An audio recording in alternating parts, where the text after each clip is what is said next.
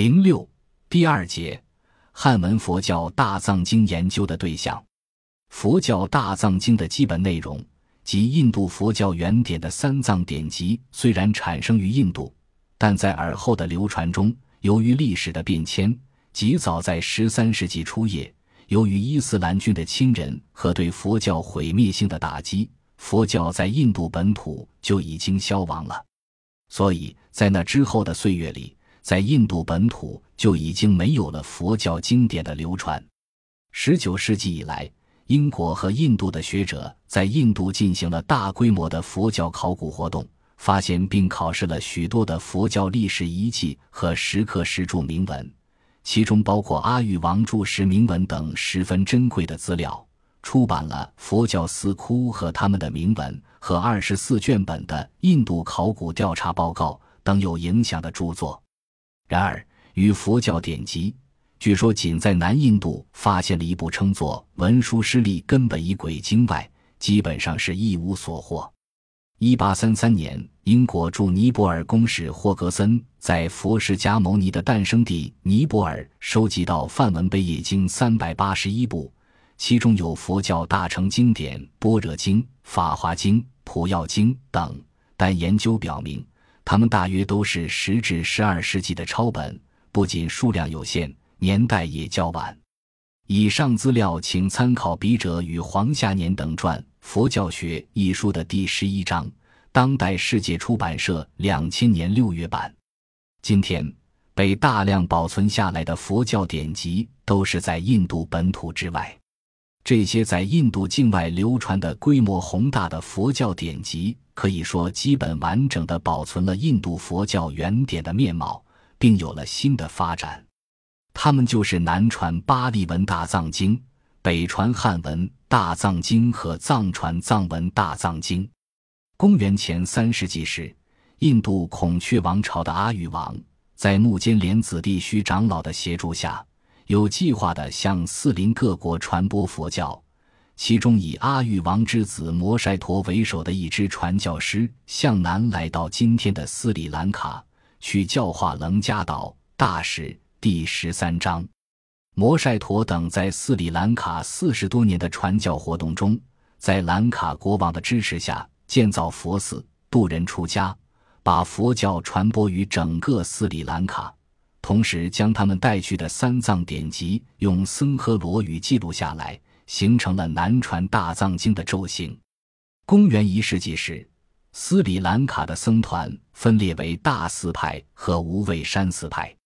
大寺派的五百位高僧集中于阿卢寺，用了三年三个月的时间，将三藏典籍全部用僧诃罗字刻写在碑页上，并校对了一百多遍。从而比较完整的用文字的形式将南传大藏经保存下来。五世纪上半叶，出生于印度菩提迦耶的觉音来到斯里兰卡，他应大寺长老之请，组织一场，把用僧诃罗语刻写的全部南传三藏典籍及其注释译成印度本土的巴利语，这样就最终完成了流传至今的南传巴利文大藏经。巴利文大藏经的排序以律藏为先，包括律、经、论三藏和藏外四部分。三藏部分即印度佛教史上四次结集所形成的，后称小乘三藏的内容。藏外部分分著书和其他两部分。著书及兰卡僧人及觉音等对三藏典籍的注释和解说，共二十八种。其他即导史、大史。《清净道论》《弥兰王问经》等史传著作，巴利文大藏经在随后的流传中，因南传上座部佛教的传播而传人缅甸、泰国、柬埔寨及我国云南傣族地区，因之出现了用缅甸文、泰文、柬埔寨文及我国傣文等译写的多种版本。近代以来，南传佛教大藏经受到国际学术界的重视。一八八一年，英国成立巴利圣典协会，用罗马字出版了巴利文大藏经的大部分。一九三五至一九四零年间，日本学者将南传巴利文大藏经译成日文出版，全藏共七十册，是现今较为流行的一种版本。藏文佛教大藏经是译成藏文的印度佛教原典和藏文佛教著述的总称。公元七世纪前后，佛教传人我国西藏。这一时期，信奉佛教的赞普松赞干布，负六百五十，曾派人到印度学习梵文。他们学成，回到西藏后，据梵文创立了藏文。之后。不久就开始了最初的藏译佛典的活动。赤德祖赞七百零四杠七百五十五是赞普曾前世迎请汉地和于田的僧人人藏，组织他们翻译佛经。赤松德赞七百五十四年至七百九十七年时期大兴佛教，建桑耶寺，开设一场进行大规模的译经活动。据藏文灯影目录，这一时期，除密教无上瑜伽部、显教的《阿含经》和中观、阴明的部分典籍外，藏文佛典已基本完备。参考法尊《西藏前弘期佛教》一文，在中国佛教协会编《中国佛教第一集》，知识出版社一九八零年版，从而为藏文大藏经的最终完成奠定了基础。自十世纪下半叶开始，在此后的三百年间，藏译佛典活动进入了又一个高峰期。先后参与传译经典的藏地译师一百四十余人，印度来藏红传密教的高僧七十余人，所译经论典籍达二千种左右。参考吕建福著《中国密教史》五百零三杠五百零八页，中国社会科学出版社一九九五年版。于是。在十四世纪后半叶，出现了由滚噶多吉编辑的甘珠尔，译为佛语部，相当于三藏典籍中的经藏律藏部分；布顿仁钦珠编辑的丹珠尔，译为论部，相当于三藏典籍中的论藏部分。藏文佛教大藏经最终形成。明清两代，藏文佛教大藏经多次刊行，形成了永乐版、万历版、礼堂版、德格版。北京版等多种版本，藏文大藏经包括三部分内容，即相当于三藏的甘珠尔和丹珠尔，即称作松崩的藏文佛教著述。本书研究的对象不涉及以上所介绍的南传巴利文大藏经和藏传藏文大藏经，而是佛教北传至中国汉地后，印度的佛教三藏典籍被逐渐译成汉文。并发展形成的汉文佛教大藏经。所谓汉文佛教大藏经，是经过隋唐以来我国佛教的目录学家甄别、整理，并按照一定的序次编辑而成的，包括中国僧人著述在内的汉文佛典的总集。这种佛典总集的目录依据是隋唐时代最早出现在佛经目录中的人藏录，而这种人藏录。最终被采纳的比较完备的形态，则是唐开元年间明僧智生编辑的《开元释教录》《人藏录》。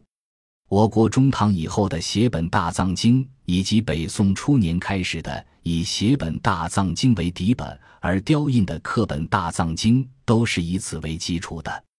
这里要特别说明的是，本书研究的对象是以刻本大藏经为主。晋及近代以来，在刻本大藏经基础上编印的铅印本和影印本大藏经。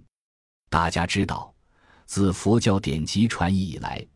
我国佛教经书文献的流传经历了很长一段写本的时代。在隋唐时代，也确曾出现过关写一切经籍、关写大藏经的事情。在天台宗的创始者、隋代名僧智阿大师的弟子灌顶所著。隋天台智者大师别传中，在总结智者大师一生所造有为功德中，有造寺三十六所、大藏经十五藏的内容。这说明隋朝时“大藏经”一词已开始被普遍使用，写本大藏经的流传也十分广泛。但由于历史的原因，在今天，我们已无法找到一部这样的实物资料。尽管二十世纪初叶。在敦煌发现了数量在五万卷左右的规模庞大的写经，这些写经中的相当一部分抄写的十分规范，从中我们确实也可以一定程度的窥视隋唐写本大藏经的一般情况，但敦煌写经毕竟不是一个可以构成为体系的完整的大藏经写本，或某种写本大藏经的残卷。它涉及的年代上至北魏元徽年间约二百五十六年，下至北宋太平兴国年间约九百八十一年。是上下七百余年间中国僧人各种写经的汇集，而且这些写经的主体部分是影响较大的少数经典，反复数百次甚至上千次的重抄本，如《妙法莲华经》《金刚经》《心经》等的写本都在千种以上。正因为有如此情况，我们就很难把它们与某一种写本大藏经联系起来。也很难把它们作为写本大藏经的研究对象而给予较为科学的说明。诚然，写本大藏经也是本书无法回避的问题。我们将综合文献记载，参考敦煌写经，以汉文佛教大藏经的前史为题，对写本大藏经给予充分的关注和高度的评价。同时，在我国的刻经史上，还有石刻佛经的历史。从最早的北齐时代的泰山经石玉的石刻《金刚经》，到著名的房山云居四时经，我国的石刻佛经曾有过它的辉煌，并造成相当大的影响。但石刻佛经除房山石经外，都只是单刻经，与大藏经并无关系。